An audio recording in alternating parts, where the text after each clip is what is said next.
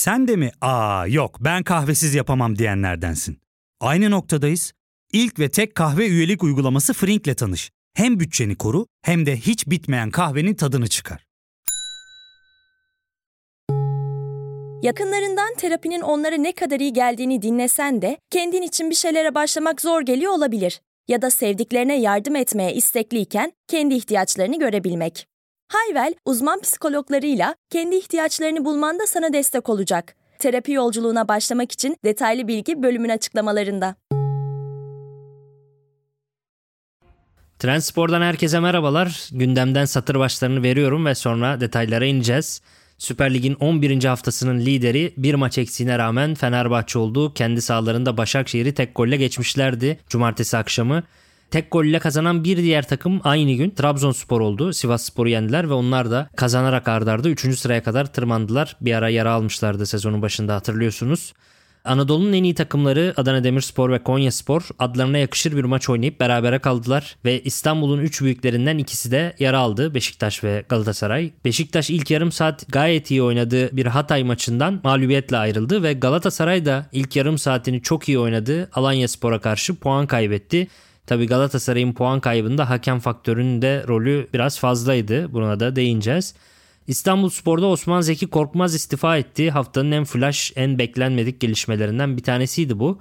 Beklenen gelişme ise 2022'nin Ballon d'Or'unun Benzema'ya verilmesiydi. Zaten ondan o kadar hak edilmiş bir Ballon d'Or senesiydi ki Benzema her şeyi yapmıştı 2022 yılında. Tabi Benzema'nın Ballon d'Or'u alması ile ilgili Kurtuğa'nın da bir açıklaması var ve bu açıklama dikkat çeken bir açıklama oldu. Kurtuğa zaten böyle beklenmedik çıkışlar yapan veya sert çıkışlar yapan bir futbolcu, kaleci.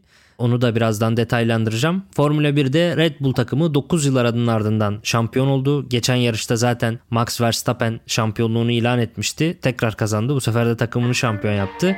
Ve bu hafta okuduğum ilginç bir satranç haberi vardı. Satrançta hile yapıldığı yönünde bir haberdi bu. O haberle birlikte de gündemimizi tamamlayacağız. Fenerbahçe Başakşehir maçıyla başlayalım.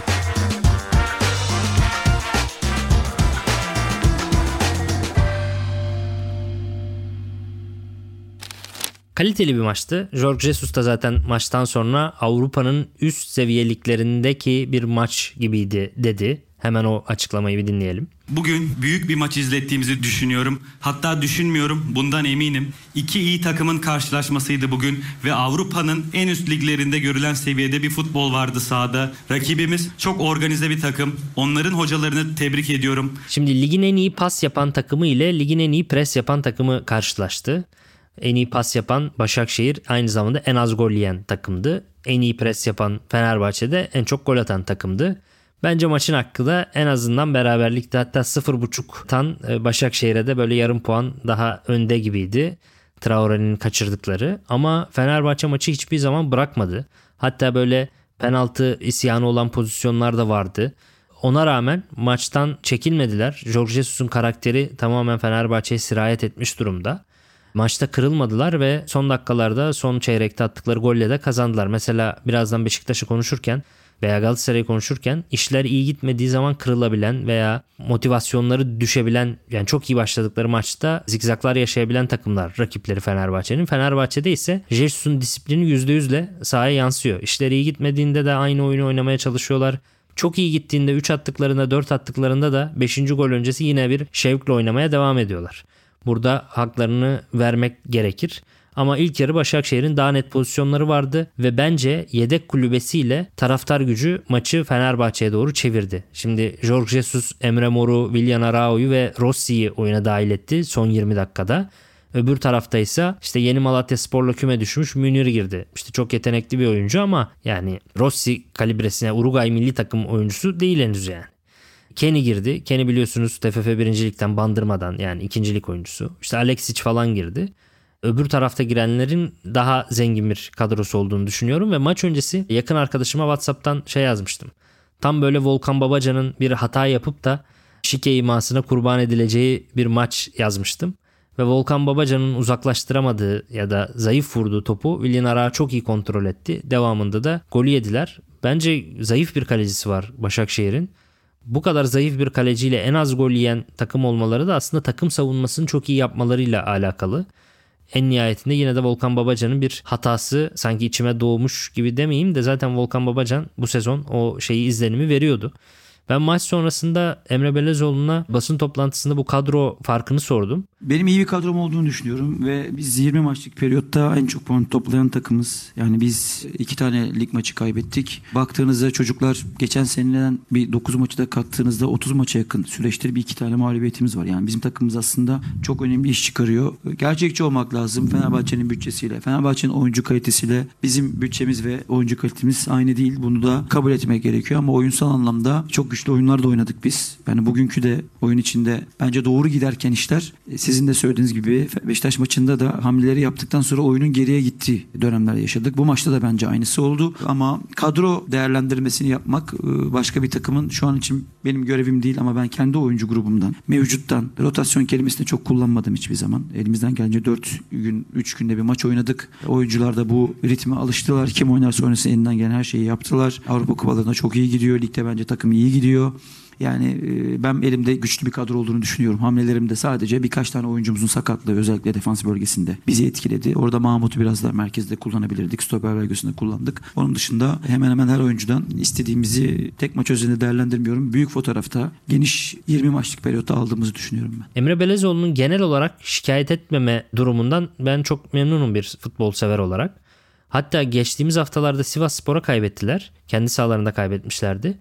Ve o maçın ilk yarısının son dakikalarında bir penaltı verildi Başakşehir aleyhine. Bence penaltı ile uzaktan yakından alakası yoktu o pozisyonun. Ve Emre Belözoğlu maç sonunda hiç itiraz etmedi buna. O penaltıdan sonra 1-0 oldu. Devreye yenik girdiler. E tabi yenik devreye girdiğiniz zaman ikinci yarı çok daha baskılı oynamanız gerekiyor. Arkada daha çok alan veriyorsunuz ki o sebeple de son dakikalarda bir tane daha yiyip 2-0 kaybetmişlerdi zaten. Hani bütün planları bozmuştu aslında o penaltı kararı ve bence VAR'ın da devreye girmemesi bir şeydi, fiyaskoydu. Ama Emre Belezoğlu o maçın ardından da hiç bundan bahsetmedi. Çok kötü oynadık dedi. Düşüşteydik zaten. Bekliyordum da böyle bir şey dedi mesela. Burada da mesela kadro şeyinden dem vurmadı. Çünkü Emre Mor girdikten sonra, Willian Arao girdikten sonra, Rossi girdikten sonra Fenerbahçe'nin etkinliği çok net arttı ve Başakşehir yedek kulübesiyle ona karşılık veremedi aslında. Ama bundan şikayet etmedi Emre Belözoğlu. Şikayet etmeden, mazeret üretmeden işini yapmaya ve geliştirmeye çalışan bir teknik direktör izlenimi yarattığı için kendisini tebrik ediyorum. Öte yandan bu maçla ilgili Hikmet Karaman'la bazı programlar yapıyoruz Spor Dijital'de. O programlardan birinde Fenerbahçe'nin baskısını çok iyi anlatan bir şey vardı Hikmet Hoca'nın. Bir sekans vardı. Hem Serdar Aziz rakip 8 numaralardan Başakşehir'in sol 8 numarası olan Berkay'a kadar pres yapıyor kendi yani rakip yer alanının ortalarına kadar basıyor. Yani Başakşehir'in ilk 30 metresine kadar Serdar Aziz baskı yapıyor stoper. Fenerbahçe'nin stoperi. Öbür tarafta Gustavo da diğer 8 numaraya işte Deniz Türüç'e sonradan da işte Alexic'e baskı yapıyor. Yine Başakşehir'in yarı alanına kadar kendi 30 metresine kadar. Stoperlerin bu kadar ileriye çıkması gerçekten çok özel, çok farklı bir şey. Ve sol stoper olan Zalai çıkmıyor Aksine Gustavo çıkıyor mesela merkez stoper olan. Ve sol stoper Zalai hem merkezdeki Okaka'yı hem de kenardaki süratli Traore'yi de kontrol ediyor. Yani Zalai biraz daha geride konumlanan şekilde. Çok iyi bir detay bu. Bir stoperin rakip yarı alana kadar prese gitmesi çok çok az görülen. İşte biliyorsunuz zaten stoper attığı hep orta sahada Fenerbahçe'nin. Savunma arkasına da toplar atılıyor Fenerbahçe'nin ama genelde offside'a düşürmeyi de biliyorlar. Presi çok yüksek şiddetli 11'e 11 neredeyse yapıyor. Yani 10'a 10 diyeyim en sonunda kaleci de arkayı süpürüyor yani. O kadar yüksek bir pres var Fenerbahçe'de. Çok da başarılı uyguluyorlar bunları. Ve stoperlerin maç bittiğinde Fenerbahçe'nin en çok koşan 5 oyuncusundan 2 tanesi stoper çıkıyor. Bu da mesela hiç görmediğimiz normalde takımlarda görmediğimiz bir detay. Bu da çok ekstra. Stoperler normalde hani 10 kilometrenin altında koşar. Fenerbahçe'ninkiler 11 kilometrelere kadar yaklaşan e, istatistiklere çıkıyorlar. Çünkü işte rakip yara alanının ortalarına kadar baskıya gidip geliyorlar yani sürekli. Açıkçası Jorge Jesus'un takımında stoper olmak çok zor. Birazdan Beşiktaş'ın yediği ilk goldeki pozisyon ve yerleşim hatasını da örneklendireceğim. Fenerbahçe'deki 3 stoperin sürekli çizgi halinde kalabilme kabiliyeti, çok geniş alanda oynayabilme ve aksine de yani Gustavo gibi ağır bir stoperle bunu uygulayabilme konusunda çok muntazam ve disiplinli bir iş başardıklarını da söylemek lazım. Maçı kaybetselerdi de kazansalardı da bu konudaki yorumum değişmezdi. Son olarak bana göre maçın adamıyla da bitireyim bu maçı. Ferdi Kadıoğlu mükemmel bir maç çıkardı bence. Maçın adamıydı çünkü Serdar Gürler çok etkili bir oyuncu. Sol kanatta oynadı. İlk 60-70 dakika oynadı. Hiçbir varlık gösteremedi. Sonra Minur Şu'ya girdi işte. Sezonun iyi oyuncularından çok yetenekli bir oyuncu. Minur Şu'ya da etkisiz kaldı. İki tane çok yetenekli oyuncuyu sağdan sildi Ferdi Kadıoğlu. 90 dakika boyunca müthiş bir oyun oynadı. Çok dayanıklı bir oyuncu. 3 günde bir sürekli oynuyor ve sürekli bu sorumluluğu, disiplini gösteriyor. Çok iyi bir maç çıkardı. Başakşehir'de de Deniz Türüç'ün gayet iyi oynadığını söylemek lazım. Biglia'nın çok iyi oynadığını söylemek lazım. İlk yarıda bir pozisyonda Valencia arka direkte bomboş kafayı vurup golü atıyordu boş kaleye. Biglia o kadar hızlı bir şekilde olayı çözdü ki hızlı düşünerek hemen o kademeye girdi ve Valencia'nın kafasını blokladı. İkisi birden kafaya çıktılar ve Biglia'nın kafasından top kornere çıktı. Orada bir an geç kalsa, geç okusa olayı boş kaleye Fenerbahçe golü atacaktı ilk yarıda.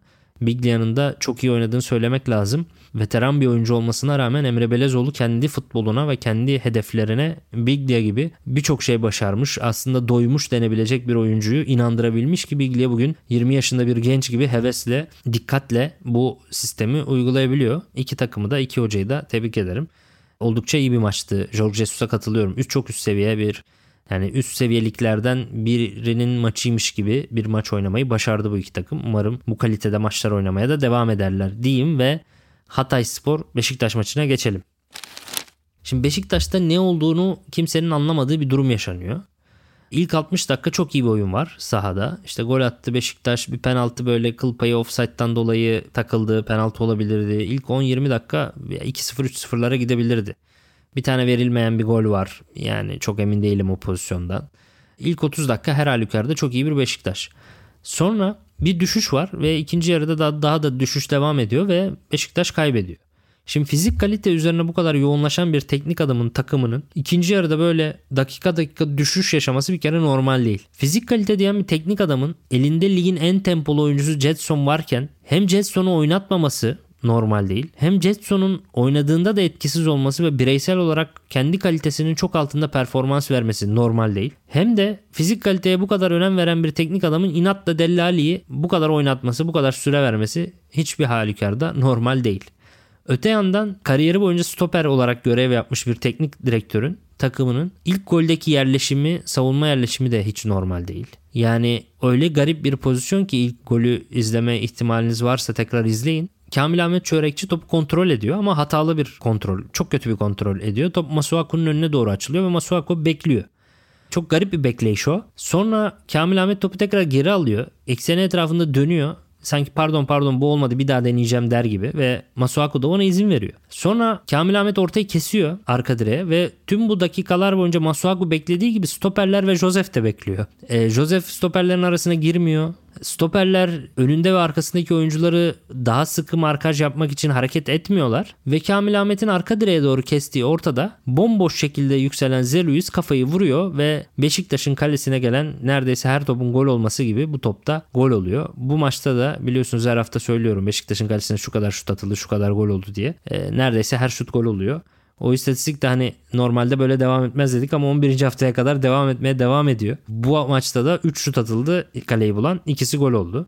Bu arada hadi bir ilk yarıda çok iyi bir asist yapan Muleka da 45. dakikada oyundan çıkarıldı ve Redmond girdi. Mesela Redmond da hala kendi seviyesini bulabilmiş değil.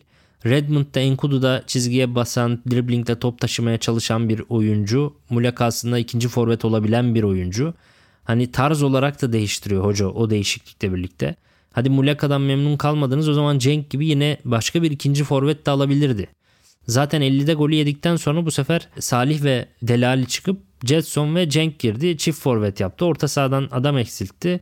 Direnç daha da düştü orta sahadan adam eksiltince ve son dakikada da Kaan'ın golü geldi.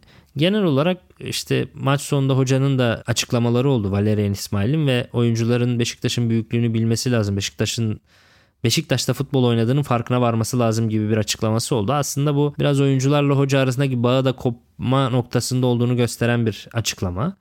Bu sezon lig aslında iki kez oynanacak gibi bir durum var. 3 hafta kaldı Dünya Kupası'na. 3 hafta daha oynayacak takımlar ve ondan sonra da bir aylık bir Dünya Kupası arası var. Ondan sonra da zaten transfer dönemi falan başlıyor tekrar. Hani şu anda işlerin iyi gitmediğini düşünen bir takım için teknik direktör değişimi adına ideal bir dönem. Yani en azından 3 hafta sonrasına ideal bir aylık bir takımla birlikte kamp yapabilir hoca takımını tanıyabilir ve çok büyük bir puan farkı açılmamışsa sezonun ikinci yarısına o şekilde girebilir. Yani bu sezon tarihte ilk defa yaşanacak olan bir sezon ve şu andan öngörülmesi nasıl gerçekleşeceği öngörülmesi çok zor. E, Dünya Kupası'na mesela çok iyi bir takım vardır. Diyelim Fenerbahçe mesela şu ara çok iyi. E, Dünya Kupası'na çok oyuncu gönderir. E, o oyuncular sakatlanır bir şey olur. E, ikinci yarı belki de o performansı gösteremeyebilir veya çok kötü bir takım vardır. Doğru hamlelerle iyi bir hazırlık kampıyla Dünya Kupası'na da çok oyuncu göndermezler. Tekrar iyi bir kamp yapıp fizik yükleme yaparlar. İkinci yarıda belki bambaşka bir top oynayabilir o takım. O yüzden sezonun ikinci yarısı da aslında çok çok fazla yeni şeye gebe. Yani şu an itibariyle hiçbir şey bitmiş değil. Takımlar için her şey çok erken ama tabii bunu hissetmeyen takımlar var. Çünkü çok dramatik şeyler yaşayan takımlar var. Onlardan bir tanesi de Galatasaray oldu. Ya fark ettin mi? Biz en çok kahveye para harcıyoruz. Yok abi, bundan sonra günde bir. Aa, sen Frink kullanmıyor musun? Nasıl yani? Yani kahvenden kısmına gerek yok. Frink'e üye olursan aylık sadece 1200 TL'ye istediğin çeşit kahveyi istediğin kadar içebilirsin. Günlük 40 TL'ye sınırsız kahve mi yani? Çok iyiymiş. Aynen. Hatta şu anda 200 TL'lik bir indirim kodu da var. E hadi hemen indirip üye ol da bu fırsatı kaçırma. Terapiye başlamak, içinden çıkamadığın döngüleri kırmak, bazı yanlış bulduğun kararlarını değiştirmek ve kendinle beraber daha huzurlu bir yaşam inşa etmek için atabileceğin en değerli adımlardan biri. Hayvel ile yoğun yaşam tempona uyum sağlayarak online terapi seanslarını takvimine göre ayarlayabilirsin. Bini aşkın uzmandan sana en uygun terapisti seçebilir, podb10 koduyla indirimden yararlanabilirsin. Detaylı bilgi açıklamalardaki bağlantıda. Şimdi Galatasaray ilk 30 dakika Beşiktaş çok iyi oynadı da sonra nasıl oyun döndü anlaşılmadı dedim ama Galatasaray'ın ilk 30 dakikası çok çok çok iyiydi yani. İlk 30 dakikada 4-5-0 olabilecek kadar iyi bir maçtı.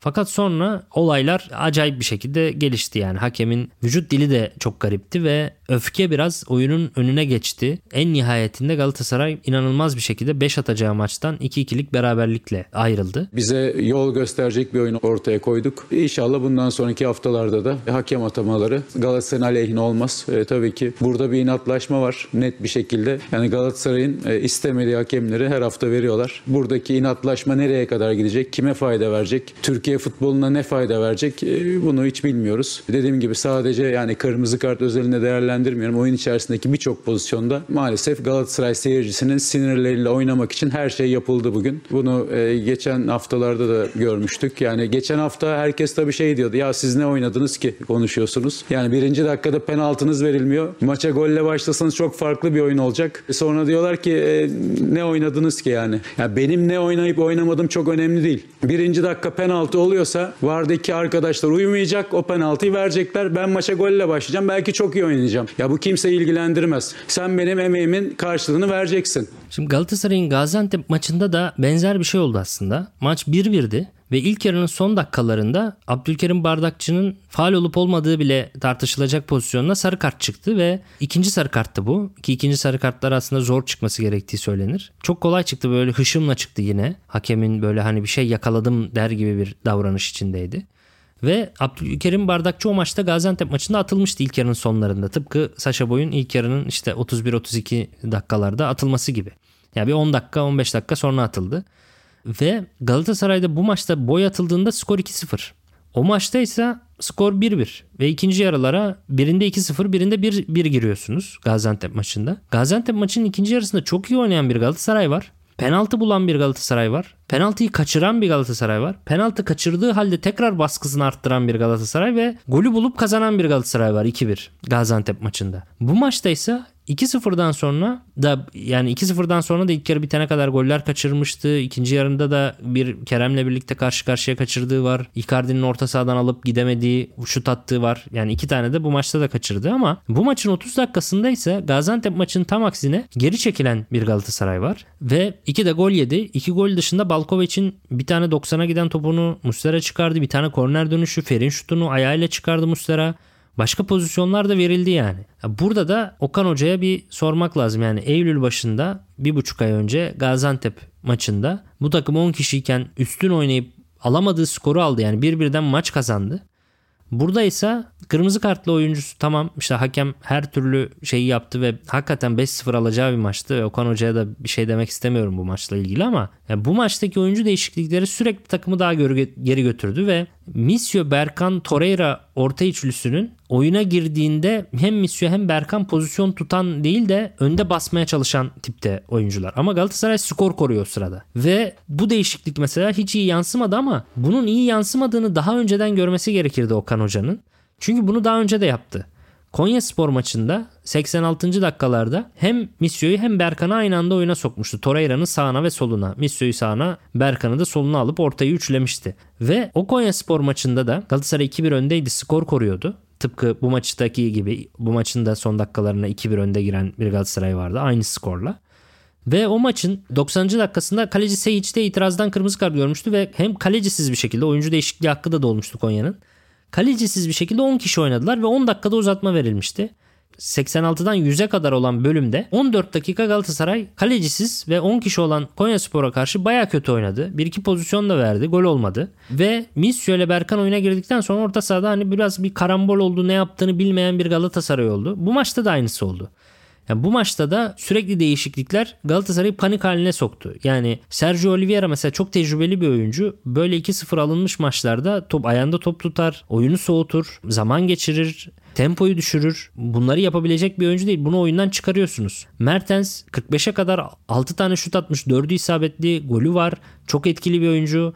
Icardi henüz tam hazır değil. Icardi'yi devrede çıkarıp Mertens'i öne atmak bir çözüm olabilirdi. E bunu da yapmadı Okan Hoca. Ve sürekli sol bek değişti. Yani Kazımcan sakatlandı. Berkan girdi sol beke. 5 dakika sonra Berkan orta sahaya geçti. Abdülkerim girdi sol beke. Emin stopere geçmişti. E, o da olmadı. 5 dakika sonra Kerem sol beke geçti. Abdülkerim sol stopere geçti. Emin sağ stopere. Nelson merkez stoper oldu. Beşliyle oynadı Galatasaray. Ya bunların hepsi olabilir bu arada. Bütün sistemler okey. Ama bu 3 sistemi birden 5 dakika arayla yapmak zaten Galatasaray'ı çorbaya çeviriyor. Yani üçü de olurdu bence yani. Ama üçünü birden 5 dakika arayla denemek en kötüsü oluyor ve savunma allak bullak oluyor ki 5 dakika arayla değişen sol taraftan en sonunda devamlı oradan geldi zaten Alanya Spor'da. En sonunda oradan yaptıkları bir ortada. Ahmet Aslan golü attı Nelson'un önünden ayağını soktu ve golü attı. Galatasaray'da açıkçası sürekli bir şeyler değişiyor ve zengin kadronun bence bunda bir rolü var. Yani zengin kadro tek kulvarda oynayan takımlar için bazen bir handikap da olabiliyor. Mesela Rashica ilk 30 dakika çok iyi oynadı ama Rashica'yı daha ilk defa ilk 11'de görüyoruz ligde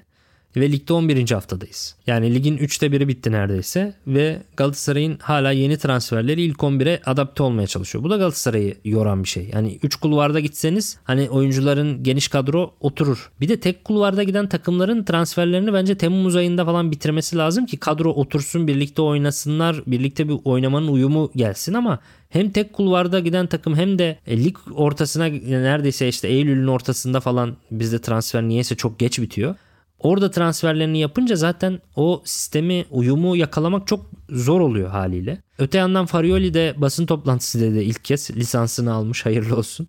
Yine aynı golleri yedi maçın başlangıcında. Ya şimdi futbol bir tez ve antitez oyunu. Herkes böyle söyler. Ben de Farioli'yi farklı şeyler yapmaya çalıştığından dolayı takdir ediyorum. Farklı insanlar hep bir zenginlik kazandırır bulundukları coğrafyaya. Farklı düşünen, farklı hareket edebilen insanlar. Ben de farklı insanı severim açıkçası. Farioli'nin de farklı inatları bir zenginlik kazandırıyor geriden oyun kurmayla ilgili. En azından takımlara ön alan baskısını öğretiyor. Çünkü Farioli'ye karşı iyi ön alan baskısı yaptığınız zaman net bir şekilde sonuç alıyorsunuz. Hele taraftarınızla birlikte bunu yaptığınızda.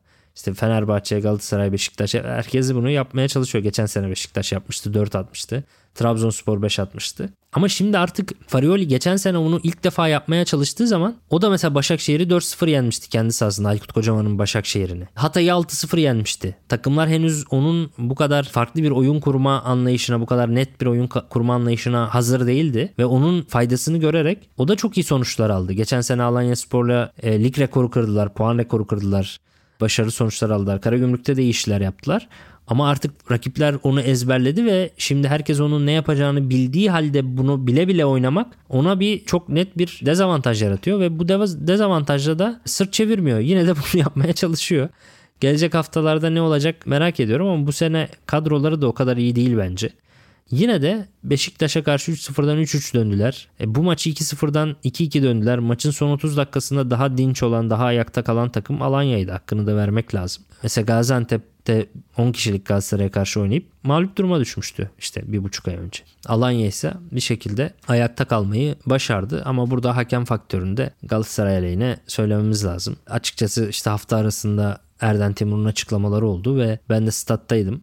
Hakem Ali Palabıyık'ın ki hakem konuşmayı sevmiyorum biliyorsunuz ama tavır ve davranışları da sanki şey gibiydi yani. Tamam bu açıklamayı yaptınız biz de sizden öc alacağız gibi bir tavırdaydı. İnatlaşıyordu yani Galatasaray'la hakem. E, bu da çok saçma bir durum açıkçası.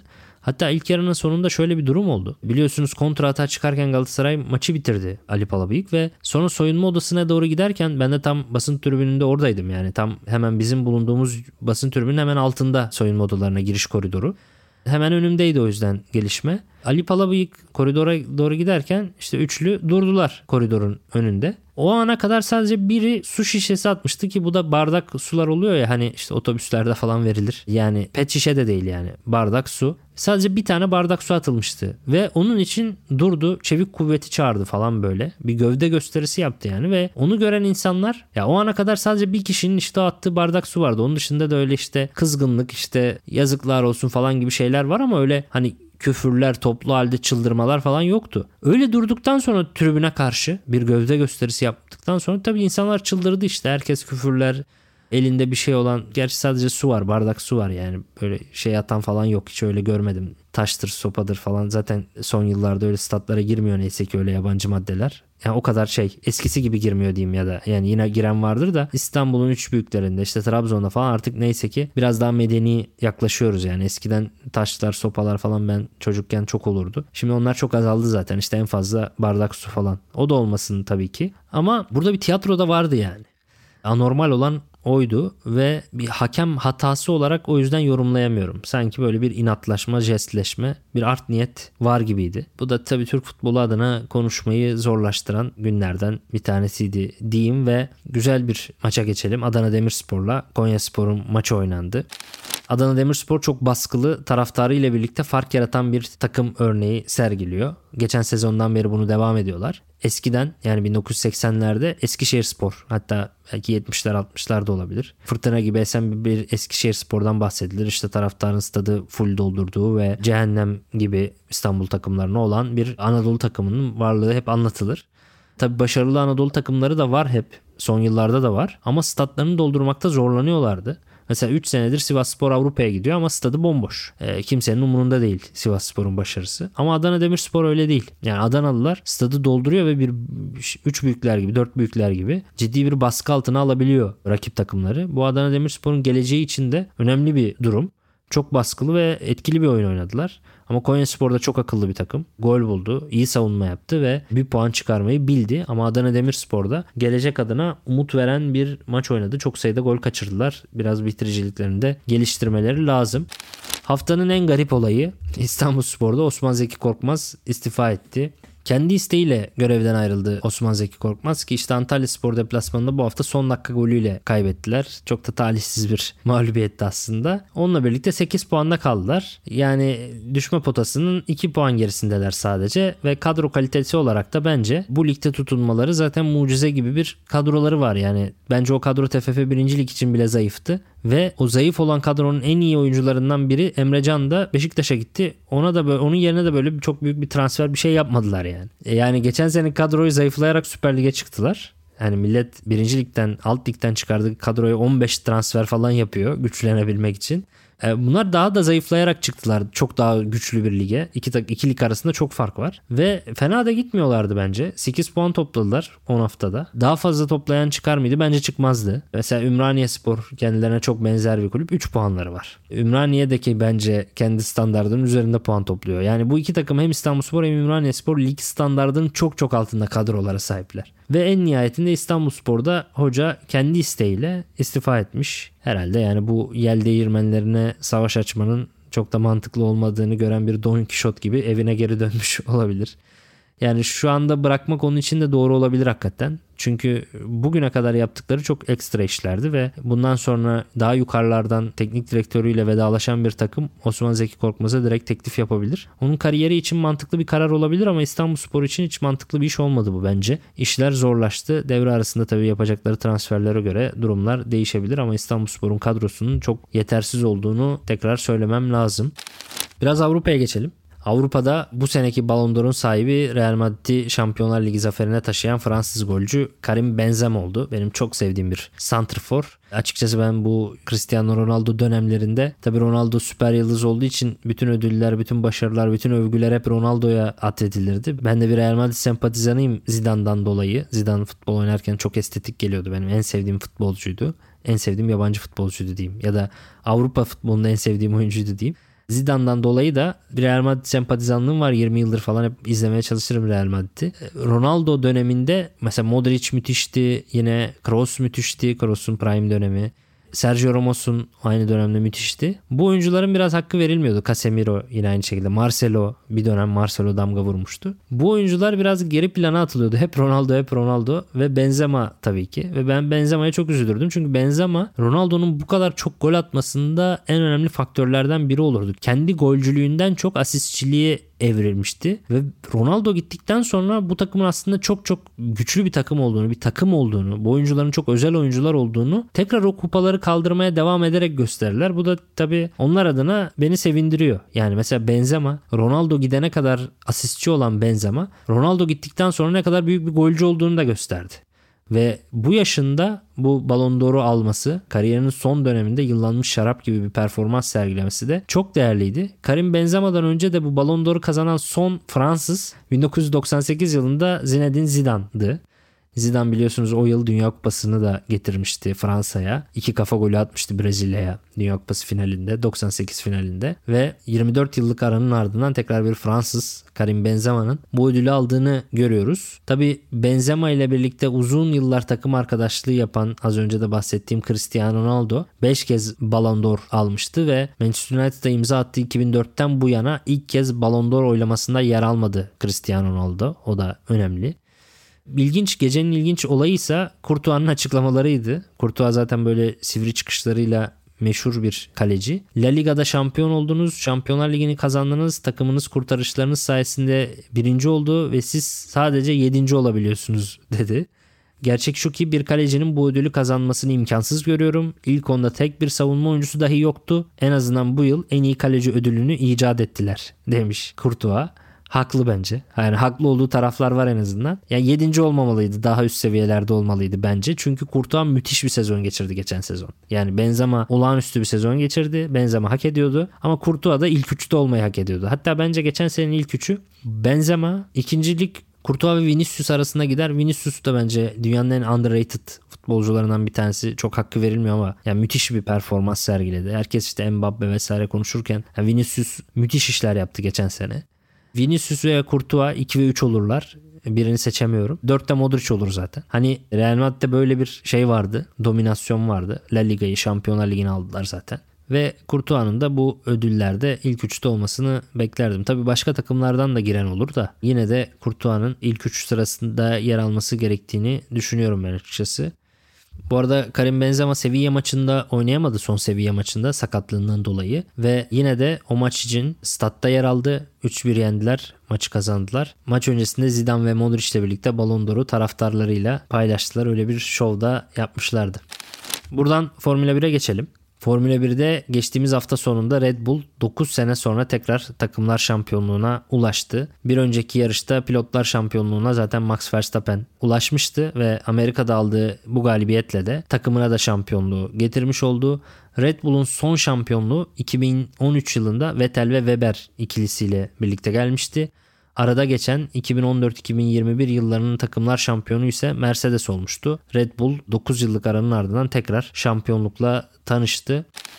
Ve son olarak da satrançtaki hile davasına geçelim. Bu ilginç bir haber. Şimdi Amerikalı bir satranç ustası var Hans Neumann. Henüz 19 yaşında bu Neumann. Ve Neumann 31 yaşındaki Magnus Carlsen'e ve internet sitesi Chess.com'a en az 100 milyon dolarlık bir tazminat davası açtı. Şimdi 31 yaşındaki Carlson yani pek çokları tarafından tüm zamanların en iyi satranç oyuncusu olarak kabul ediliyor. Ancak Eylül ayında Nyman'a yenilmişti Carlson ve Nyman'ı da hile yapmakla suçlamıştı Carlson ve onun satranç dünyasındaki bu yükselişinin inanılmaz derecede hızlı olduğunu söylemişti. Nyman ise Carlson'ın yenilgiyi hazmedemediğini ve itibarını yerle bir etmek istediğini söyledi. Nyman ayrıca 12 ve 16 yaşlarındayken gayri resmi oyunlarda hile yaptığını ama rekabetçi oyunlarda hile yapmadığını da söylemişti. Kendisi hakkında iddialar yöneten Carlsen'e ve Chess.com'a 100 milyon dolarlık bir tazminat davası açmışlar. Bu ilgi çekici bir rekabet satranç dünyasındaki. Diyelim ve bu haftaki programımızın sonuna geldiğimizi söyleyelim. Gelecek hafta yine spor gündemiyle karşınızda olacağım. Dinlediğiniz için çok teşekkürler. Haftaya görüşmek üzere. Hoşçakalın.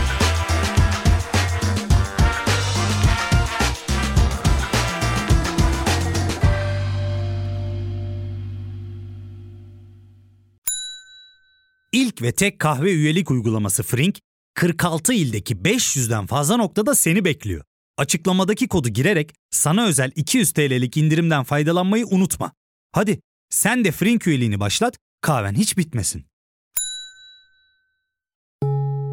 Hem bugününe hem yarınına katacaklarıyla terapi yolculuğuna ve daha iyi hissetmeye bugün Hayvel ile başla. Açıklamadaki linkten Hayvel'i indir, ücretsiz tanışma görüşmelerinin ardından bütçene uygun seans paketini seç ve terapi yolculuğuna başla.